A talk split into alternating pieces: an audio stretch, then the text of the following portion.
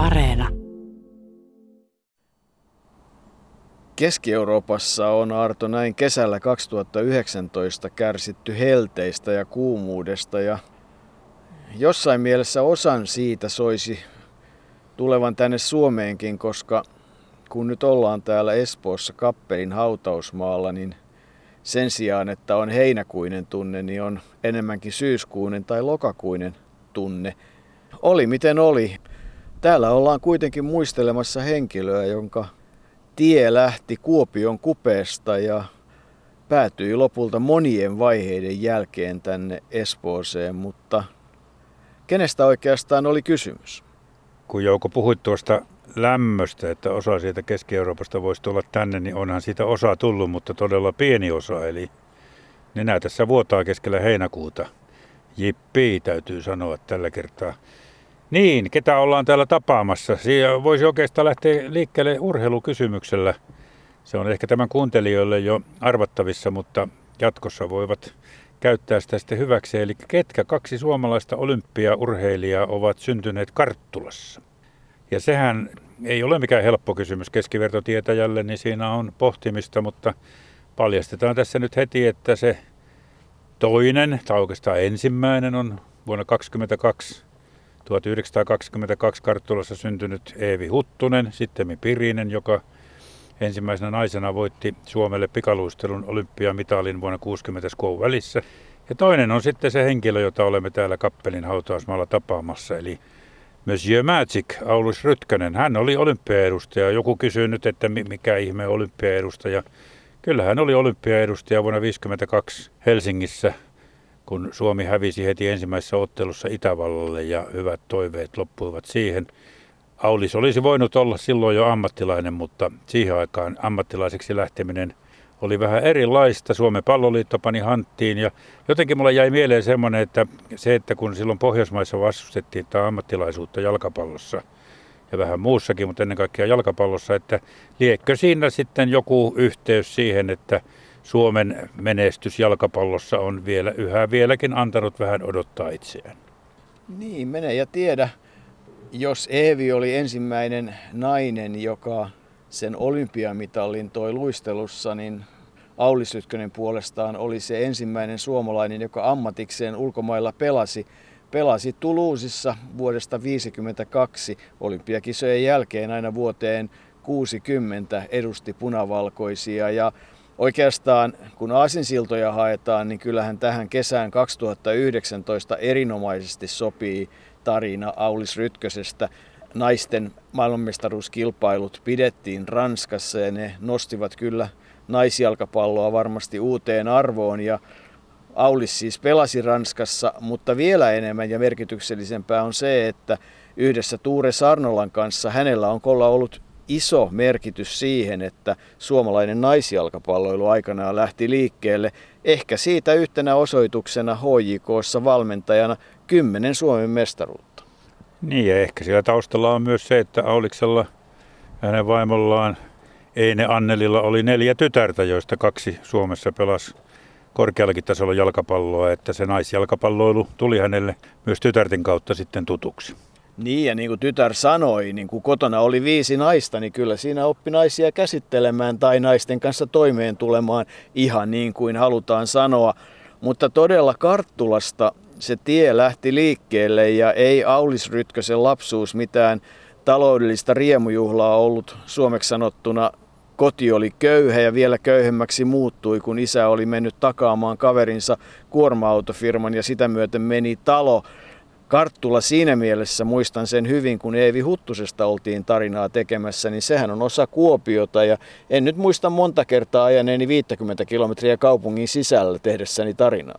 Ei, siinä mentiin kurkiparvia tien syrjässä katsellen, mutta äh, Aulis Rytkösen vanhemmat? Olivat siis syntyneet molemmat 1907 ja heillä ei niin kuin siihen aikaan kyllä aika usein niitä lapsia tuli ja paljon, mutta – Rytkösten perheeseen tuli ensimmäinen lapsi vasta 1916. Tytär Maire ja Aulis syntyi niinkin myöhään kuin 1929, jolloin molemmat vanhemmat Taavetti ja Hilda olivat jo 43-vuotiaita, joten kyllä hän jonkunnäköinen iltatähti kenties on hänkin ollut siinä vaiheessa, mutta Iltatähdestä tuli sitten aikamoinen tähti tuonne Euroopan jalkapallokentille.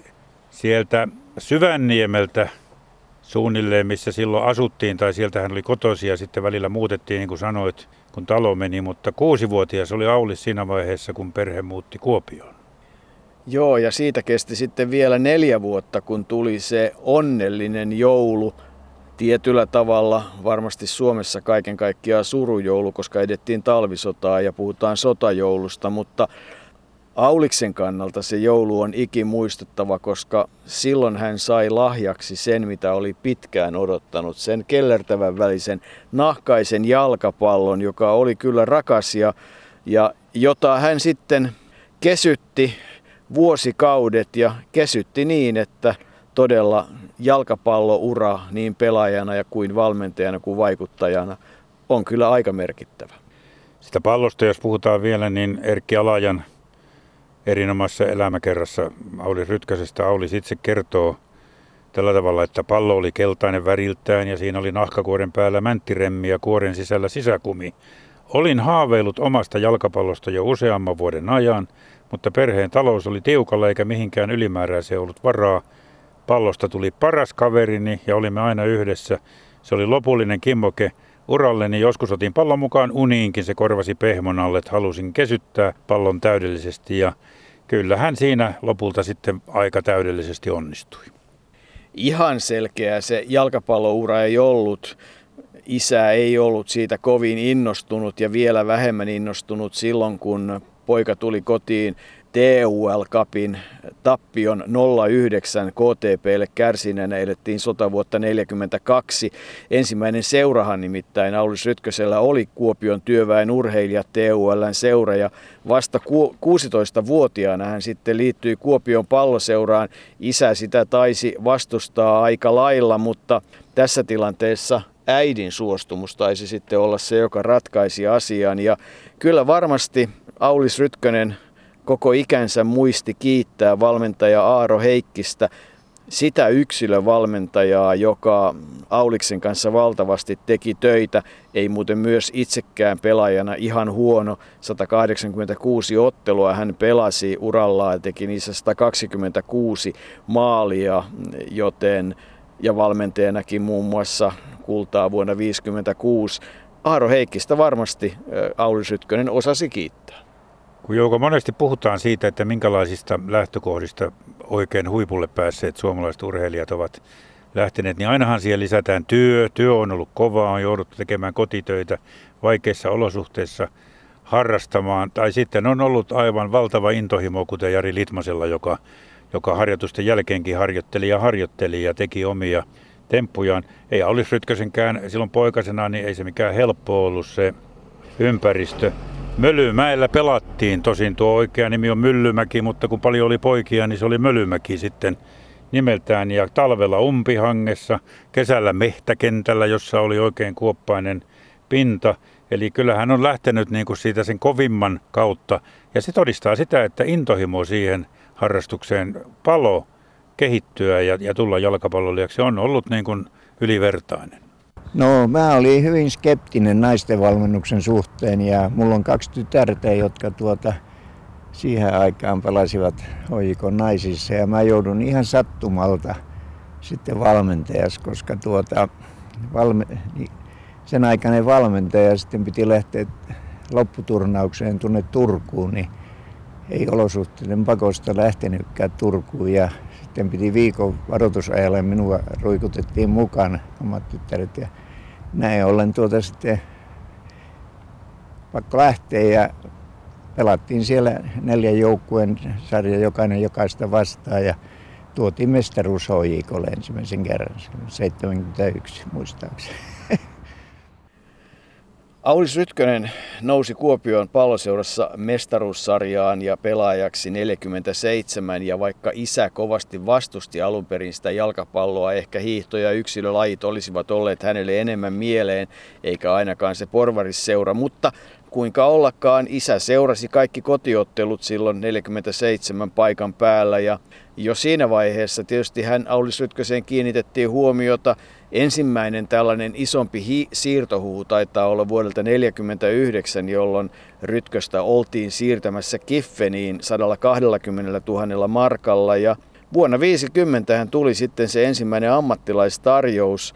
Kerrotaan, että joku Italian Serie A seura olisi tarjonnut 700 000 Rytköselle, mutta kuinka ollakaan, niin, niin se siirto estettiin. Haluttiin, että hän todella pelaa Helsingin kisoissa. No tulipahan siinä käytyä kauppakouluja ja saatua ammatti sitten kassatarkastajana. Ja mitä tärkeimpää, niin kyllä, en tiedä miten nyt kuvaisi sitä, mutta kyllä tutustuminen Anneli Puraseen oli varsinainen potku palloon tai päähän.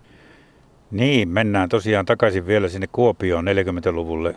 Vuonna 1947 urheilulehti kirjoitti tällä tavalla, että saisi olla rumempi miehen alku tämä Aulis, että kuvatkin säilyisi likkalasten niitä poistamatta mainoksista ja muista. Eli Aulis oli myös ulkonäöltään komia, ei mikään pitkä eikä iso mies, mutta kaunis mies. Ja kun puhuit tuosta, miten vaimo löytyy, niin vaimohan, vaimoksihan Anne, Annelista tuli, Anneli tuli vasta vuonna 50, mutta 45 vuonna ikimuistoisella juhannusretkellä Hietasalo Harjusaarella tapahtui kaikenlaisia juttuja, koska ensin siinä Aulis kokeili kuulemma viinajuntia vähän huonolla menestyksellä. Ja aamulla oli sen verran kova tuo jälkipäivä ja olo, että hän lähti uimaan – mutta tarvitsi siellä jopa kahden tytön apua, että iso aalto meinasi, meinas siinä tuota juhannusjuhlian yllättää. Ja no se jäi siihen, tytöt auttoivat Auliksen rannalle, mutta iltapäivällä olo oli sen verran parempi, että mies jo pelasi jalkapalloa ja siitä lähti sitten potkusta kunnon volley. Raskas nahkapallo oli lentänyt yli maalin ja suoraan toisen häntä aalloista pelastamassa olleen tytön päähän ja kun tämä Anneli Puranen tuli parinkymmenen minuutin kuluttua tajuhinsa, niin häntä vedellä vilvoitellut Aulis ei keksinyt ilmeisesti mitään muuta kuin pyytää tansseihin. Ja sitten viisi vuotta myöhemmin Annelista tuli Rouva Rytkönen. Ja siitä seurasi sitten itse asiassa kaunis tarina, joka jatkui aina vuoteen 2006 saakka, jolloin, jolloin sitten Anneli menehtyi. Viimeiset vuodet Aulis oli hänen omaishoitajansa, mutta se on ollut kaunis avioliitto ja todella siitä neljä lasta, mutta kyllähän siihen liittyy sitten vielä se, millä Aulis sitten kupsiin sidottiin vielä pariksi vuodeksi, kun ei tainnut armeijapojalla olla liikaa rahaa, niin jostain oli pakko saada rahaa häiden järjestämiseen lahjojakin oli alkanut tulla ja niin sitten Kupsilta saatiin pari tuhatta lainaa ja hän sitoutui sillä pelaamaan vuoteen 52 saakka. En nyt sitten tiedä, kun näitä lähteitä lukee, että, että, että mitä yksiköitä milloinkin puhutaan, että jos 50 tarjottiin 700 000 Serie Asta ja sitten pelaa parin tuhannen lainalla pari vuotta, niin jotenkin nämä ei ihan aina kulje niin kuin suhteessa toisiinsa. Ei, mutta joku voisi tietysti tuossa sanoa, että tuo 2000 laina, jolla järjestyi häät sitten elämänmittaisen kumppanin kanssa, niin varmasti se oli monta kertaa arvokkaampi kuin mitä se summa oli. Näin, näin se on nähtävä, koska tiedetään, että tuo avioliitto oli pitkä ja ilmeisesti onnistunut. Ja niin kuin sanottiin aikaisemmin, neljä tytärtä siihen tuli ja, ja hieno aika Ranskassa. Sieltähän tietysti niin kuin kaikki yhteiselo alkoi sitten 52-68 vuotta oltiin Ranskassa ja sieltähän on tietysti aika hauskoja tarinoita, millaista oli ammattilaisen elämä, ensimmäisen suomalaisen jalkapallon ammattilaisen elämä niinkin suuressa maassa kuin Ranska. Niin, vuonna 1952 23-vuotias Auri Sytkönen muutti. Silloin hän oli saanut siis Toulousin toisen divisioonan joukkueesta tarjouksen ja nyt sitten taas puhutaan rahasta. Joku on siirtänyt jossakin nykyeuroiksi, että hän saisi siirtosummana noin 150 000 euroa. Ei vähäpätöinen summa ja palkkakin olisi ollut 1600 euron luokkaa plus sitten kaikki bonukset. No, kun tämä sopimus oli tehty, niin sen jälkeen kotiin oli tullut kirje, jossa muun muassa Atletico Madrid oli kiinnostunut Auli Sytkösestä, ja, ja, mutta kuitenkin sopimus oli tehty Tuluusen kanssa ja vielä kaiken lisäksi aika sitova sopimus, että myöhempinä vuosina, johon vielä varmaan palataan, häntä yritettiin saada muihinkin seuroihin, mutta Toulouse ei häntä missään vaiheessa päästänyt. Oli miten oli, Toulouse nousi sitten korkeammalle sarjatasolle ja Aulis pelasi ensimmäisen ottelunsa joukkueessa tammikuussa 53. Silloin kentällä sai olla kaksi ulkomaalaista. Kannes taipui, Toulouse voitti ottelun 2-0 ja Rytkönen teki maalin ja syötti toisen. Ja viimeistään siinä vaiheessa tietysti muun muassa urheilulehti heräsi ja halusi tietää, että minkälaista tällainen satumainen elämä Ranskan Toulousessa on. Niin, vuosi oli silloin 53. Perheeseen odotettiin ensimmäistä tyttöä, eli Tuijaa. Ja urheilulehti kävi todella paikalla. Urheilullinen toimittaja ajeli autolla Euroopassa ja, ja osui sitten Tuluusiin tekemään juttua – jonka otsikoksi tuli viisi huonetta, puutarha ja auto. Se oli kova juttu Suomessa siihen aikaan ja näin sitten sieltä lehdestä on luettavissa. Eli Rytkösen herrasväki hallitsee yksin suuren huvilarakennuksen parempaa, eli yläkerrosta. Huoneita kai oli viisi, yksin lukien, niistä pari oikein isoa ja kaikki aurinkoisia, varsinkin päätykamari, josta pääsee kadun puolelle antavalle avaralle parvekkeelle, tulevan pojan, suluissa veikkaamme kyllä tyttöä, päiväunien sijalle – Hyvin tilavassa keittiössä on sähköliesi. Tietenkään ei kylpyhuone pidä puuttuman, niin harvinainen kuin se yleensä Ranskassa onkin. Pihassa kasvaa pari valtavaa eteläistä havupuuta vihreän nurmikon ja kukkaistutusten saartamana. Ympärillä avautuu ketoja ja puutarhoja sekä joitakin kauniita huviloita. Tällä tavalla juttu alkoi, mutta puhutaan siinä sitten vielä autotallista ja kaikesta muustakin. Niin ja auto tietysti oli aika tärkeä asia ja kyllä senkin muistan tyttärien jossain vaiheessa kertoneen, että periaatteessa kesäksi aina ajettiin Suomeen sitä yhtä Ranskan rivieralla vietettyä ö, aikaa kesää lukuun ottamatta. On siinä tietysti ollut omaa tunnelmansa, jos ö, Ranskan rivieralla soputeltassa on asuttu, mutta kaikki muut kesät oltiin Suomessa ja kyllä tietysti kaikesta näki, että se kunnioitus – niitä vanhempia kohtaan Aulis Rytkösellä oli suuri, koska hän halusi nimenomaan sitten, kun tuli 60 takaisin Suomeen, niin muuttaa Kuopioon ja auttamaan heitä. No oli miten oli, 53-54 kaudella jo loukkaantumiset alkasi, alkoivat vaivata Aulis Rytköstä. Silloin muuten äh, siellä Toulousessa pelasi myös hetken aikaa Niels Riekberg ja Kalevi Lehtorilta, mutta heidän visittinsä jäi lyhyeksi. Kausi 56-57, se oli hyvä, yhdeksän maalia. Ja siihen kirjataan myös se iso saavutus, kun Ranskan kapin voitto. Se liköörikaupunki Angers kaatui 6-3 ja Aulis antoi ottelussa neljä syöttöä. Sen myötä he kohtasivat sitten Englannin kapin voittajan Aston Villan, voittivat 2-1 ja juuri silloin Rytkönen sai tarjouksia niin Marseista kuin Strasbourgista, mutta Toulouse halusi pitää suomalaisen itsellään. Rytkönen oli tyytyväinen palkkaansa. Hän on siinä Erkki Alajan kirjassa todennut, että hänen mielestään hän sai, sai mitä ansaitsi, eli oli hyvin tyytyväinen siihen. Siellä tuota, yksi semmoinen pikku nyanssi on jäänyt mieleen tytärten, erityisesti Tuijan kertomuksesta. Ei ainoastaan se, että sinne ei ollut jääkaappia, vaan aina, aina tuota tilattiin iso pala jäätä jonnekin parvekkeelle ja siitä sitten lohkastiin, kun tarvittiin kylmettämistä, mutta se, että siinä vieressä oli asunut joku hienompi nainen, joka oli ottanut aurinkoa bikineissä. Ja kuten tiedetään, niin bikinithän esiteltiin vasta vuonna 1946, joten kyllä se suomalaisille varmasti ollut ihmeellinen uimapuku siihen aikaan. Nythän, nythän se on niin kuin Matti Pulli aikanaan sanoi, että pitää rauttaa pakaroita nähdäkseen uimapuun, kun ennen vanhaa piti rauttaa uimapukua nähdäkseen pakarat. Niin sano tuohon nyt taas jotain. Oli miten oli, jos palataan siihen jalkapalloon, niin kaudella 57-58 myös aikamoinen kokemus, kun Toulouse pelasi Brasilian maajoukkuetta vastaan. Ja, ja kyllä silloin joukkuessa ollut Pele teki jo vaikutuksen Aulis Rytköseen. Ja jäähyväisottelu, sen hän pelasi 60 AC Milania vastaan tappio 0-2 ja siinä ottelussa sitten jalkapöytä murtui ja siitä sitten Rytkösten Peugeot lähti tuomaan kohti Suomea ja ajettiin aika lailla yhtä haipakkaa. Mutta sitten alkaa sellainen niin kuin minun mielestäni kerrassaan huima jakso, kun Rytköset palaavat Suomeen, niin, niin siinä niin kuin kahdessa seurassa osoitetaan kyllä sitten aikamoisen sopivaa tyhmyyttä ja yksi niistä, joka sitä osoitti, oli, oli valmentaja Aaro Heikkisen veli Väinö, jota sitten myös neidiksi ruvettiin myöhemmin kutsumaan.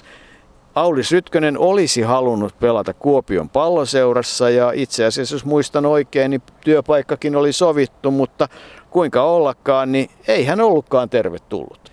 Ei, tämä neiti Heikkinen, eli Väinö, joka oli jotenkin briidoissa silloin siihen aikaan, niin ainoana otti silloin Auliksen vastaan ja totesi suoraan, että ei ole työpaikkaa eikä ole pelaajan paikkaakaan. Ja Aulis, joka oli ilmeisesti aika lailla tuommoinen sääntöihin mukautuva ihminen eikä, eikä mitenkään niin kuin tuonut itseään esille, niin ei, ei kysellyt mitään, vaan totteli ja seuraava osoite oli Valkea Koski, jossa tuota, he, neiti Heikkinen oli sen verran sanonut, että siellä tuota olisi mahdollisuus päästä Juuso Valdeenin pakeille ja saada sieltä sitten jalkapalloilijan ja työpaikan yhdistelmä. Mutta tuota, silloin just Juusolla oli yllättäen englantilaisia vieraita Valkeakoskella, kun Aulis meni sinne ja, ja konttoripäällikkö ei, ei tiennyt oikein asiasta mitään, ei tarjonnut kunnon sopimusta, ei tarjonnut asuntoa eikä palkkaakaan niin, että se olisi riittänyt edes asunnon vuokraan, niin Aulis lähti saman tien kohti etelää.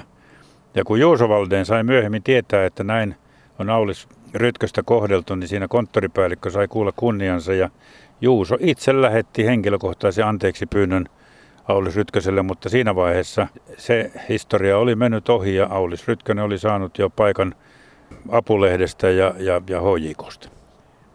Kun tänä kesänä on tehty tarinaa myös Juuso Valdeenista, niin jollain tavalla olisin halunnut olla paikalla kuulemassa sen tilanteen, kun konttoripäällikkö kertoi, että täällä kävi joku Aulis Rytkönen ja halusi sopimusta, mutta en mä nyt oikein sitä vastaan halunnut ottaa, että eihän se meille kai olisi ollut tarpeellinen. Ja siinä vaiheessa Juuson ilmeen näkeminen sekä kenties niiden ärräpäiden kuuleminen olisi ollut ihan mielenkiintoista. Oli miten oli, siis HJK äh, ja A-lehdet tarjosi todella sitten asuntoa, työtä ja pelaaja-valmentajasopimusta ja, ja se mitä on korostettu, niin Aulis Rytkönen ei ollut vaan jalkapalloilija, vaan hän teki kuitenkin 30 vuoden hyvän uran A-lehdissä ja, ja, ja niin kuin Olli-Pekka Lyytikäinen totesi, niin, niin arvostetun uran, eli että Auli Sytkönen oli merkittävä työntekijä sen lisäksi, että teki ison työn seurassa, mutta ei se alku sitten tietysti HJKssa ollut ihan helppo. Siihen aikaan HJK ei ollut taloudellisesti yhtä vahvoissa kantimissa kuin tänä päivänä suomeksi sanottuna seuran talous oli huono seurauksena oli tippuminen, mutta sitten vähitellen hankittiin pelaajia vastoin sen ajan tapoja. Ulf Örnstig, Holmqvist, Hannu Kankkonen tulivat sitä myötä vähitellen tuli väkeä katsomoihin ja kyllä kai 64 se HJK Hakan yli 12 000 katsomon, ensi kertaa siis yli 10 000 Suomessa ja Suomen mestaruus, niin, jonka muuten Auli Sytkönen ainoan kerran sai pelaajana, niin, niin kirjataan positiivisena asiana. Ja viimeiset pelit hän pelasi sitten vuonna 1966 teki muun muassa kaksi maalia Kuopion palloseuraa vastaan. Samaan vuoteen kirjataan kupin voitto KTP meni nurin 6-1 ja, ja muuta vastaavaa. Toki kävi vielä kerran kentällä 40-vuotiaana vuonna 1969 ja lopetti sitten myös valmentajana väliaikaisesti 70. Siinä vaiheessa Aulis Rytkänen oli siis ehtinyt pelata hyvinkin yli 20 vuotta. Niin ja sitten jatko todella, todella niin kuin sanoit valmentajana ja, ja oli HJK-mestarivalmentaja vuonna 1978 ja sai myös mahdollisuuden olla maajoukkueessa. Hän oli legendaarisen Martti Kosman apulaisena, kun Kosma yritti uudistaa suomalaista jalkapalloa. Muistan kyllä sen ajan, jolloin Kosma selitti, että jalkapallo on yksinkertainen peli, että ei muuta kuin maalivahti antaa pitkän potkun kärkimiehelle, joka siirtää sen päällään toiselle kärkimiehelle, joka ampuu maaliin.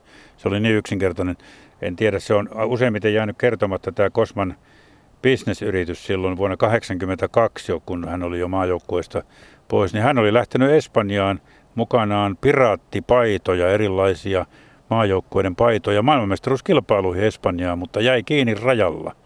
Ja ei päässyt sitten suorittamaan sitä kauppaa sinne, mutta Martti Kosmalla ja Lieripää hatus, hattunsa sisällä siellä oli paljon kaikenlaisia ideoita, mutta Aulis tosiaan Kosman sekoilujen jälkeen, niin kuin on usein sanottu, niin teki pohjatyötä tuota maajoukkueen vastuuvalmentajana kolmisen vuotta ja sitten, sitten tuli tuo naisjalkapalloilu, jossa oli omat tyttäret ja, ja tuota, Tiinan mukaan tyttäristä Tiina oli sitä mieltä, että Aulis isä oli ensin aika tavalla vastaan tyttöjen ja naisten jalkapalloa, mutta sitten kuitenkin mielipiteet ja, ja, ja asiat muuttuivat ja hänestä tuli naisjalkapallon lämmin kannattaja.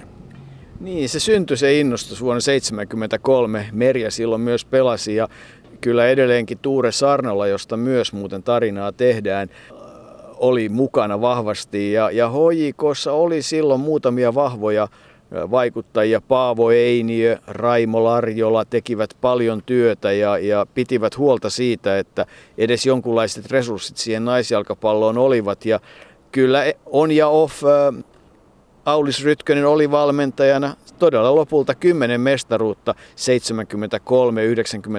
73-96 välillä eri jaksoissa. Ja, ja kyllähän silloin, kun se HJK sen mestaruuden vuonna 78 sai, niin olihan silloin mukana jo sitten taas seuraavan sukupolven ammattilainen, eli Pasi Rautiainen, joka silloin oli yksi ratkomassa näitä mestaruuksia. Mutta kyllähän Aulis Rytkösestä lempinimiä riittää. L'Artiste, Monsieur Magic, Zidane de Toulouse ja Speedy Gonzales. Kyllä aikamoinen repertuaari ja, ja kyllähän ne tarinat siitä arvostuksesta siellä Toulousissa on aikamoisia. Siis että hänet on valittu seuran kunniagalleriaan tai superjoukkueeseen miten tahansa. Eli eikö siitäkin ole tarinaa, kun Erkki Alaja ja, ja Auli Sytkönen kävivät Tuluusissa, niin minkälainen se vastaanotto siellä oli. Kyllä häntä edelleen arvostettiin vuosikymmenten jälkeen. Just Fontaine, legendaarinen maalikuningas maailmanmestaruuskilpailusta, oli vastassa ja, ja, ja Aulistahan kohdeltiin kuin kuningasta, tehtiin televisio-ohjelmia ja tarjottiin, tarjottiin todella ikimuistoinen vierailu sinne takaisin kaupunkiin. Ja kun puhuit tuosta kunniagalleriasta, niin ei siitä ole kuin pari vuotta, kun Aulis sinne valittiin. Sinähän valittiin 17 pelaajaa yleisöäänestyksen perusteella ja Aulis ei nyt ihan siihen aloitus, aloitusporukkaan 11 joukkoon sopinut, mutta samalla vaihtopenkillä kun hän istui tässä galleriassa, istuu Fabien Partes, joka oli legendaarinen kaljopää maalivahti ja, ja monikertainen maajoukkue pelaaja Ranskalle, joten kovia, kovia poikia siellä oli ja yksi niistä kovista oli Aulis Rytkönen. Jalkapallo ja työt tietysti veivät valtavasti aikaa, mutta oli Auliksella yksi henkireikäkin. Se ja Annelin mökki Vääksyssä oli se paikka, jossa hän osasi rentoutua. Ja, ja kyllähän tietysti se hänen mottonsa, että hyvä pelaaja saa vierustoverin loistamaan. Aulis oli taitava pallonkäsittelijä, loistava syöttelijä. Kyllähän siinä tietysti on suuri viisaus, mutta kaikki loppui sitten 16. päivä huhtikuuta 2014 85-vuotiaana. Auli Sytkösen matka oli täynnä ja hautajaiset olivat vanhassa kirkossa. Sekin kuvaa hänen arvostustaan. Siellä olivat Jari Litmanen, Markku Peltoniemi, Atik Ismail, valmentaja Kuusela. Siellä oli Kuopion kaupungin hallituksen puheenjohtaja Pekka Kantanen ja muun muassa Paavo Lipponen, vahva kuopiolaisvaikuttaja, pääministeri, Olavi Rissanen, monet muut. Eli, eli sekin kuvaa sitä, kuinka arvostettu Aulis Rytkönen oli. Kun puhuit tuosta 60-luvun alussa hankitusta mökistä siellä Vääksyssä, niin, niin siellähän tuota Aulis oli ja Anneli mielellään. Ja lämmitti savusaunaa. Siitä tulee mieleen se, että Aulis oli syntynyt saunassa ja sauna oli yksi sellainen asia, joka oli hänelle läpi elämän tärkeä, kun Täällä nyt sitten Espoon kappeli hautausmaalla siunataan jo seuraavaa multiin. Niin, oikeastaan aika sopivasti nuo kirkonkellot soivat. Olemme saaneet pohtia Aulis Rytkösen elämää puolen tunnin ajan ja täytyy sanoa, että kyllä arvostukseni ja kunnioitukseni häntä kohtaan on aika lailla suurta.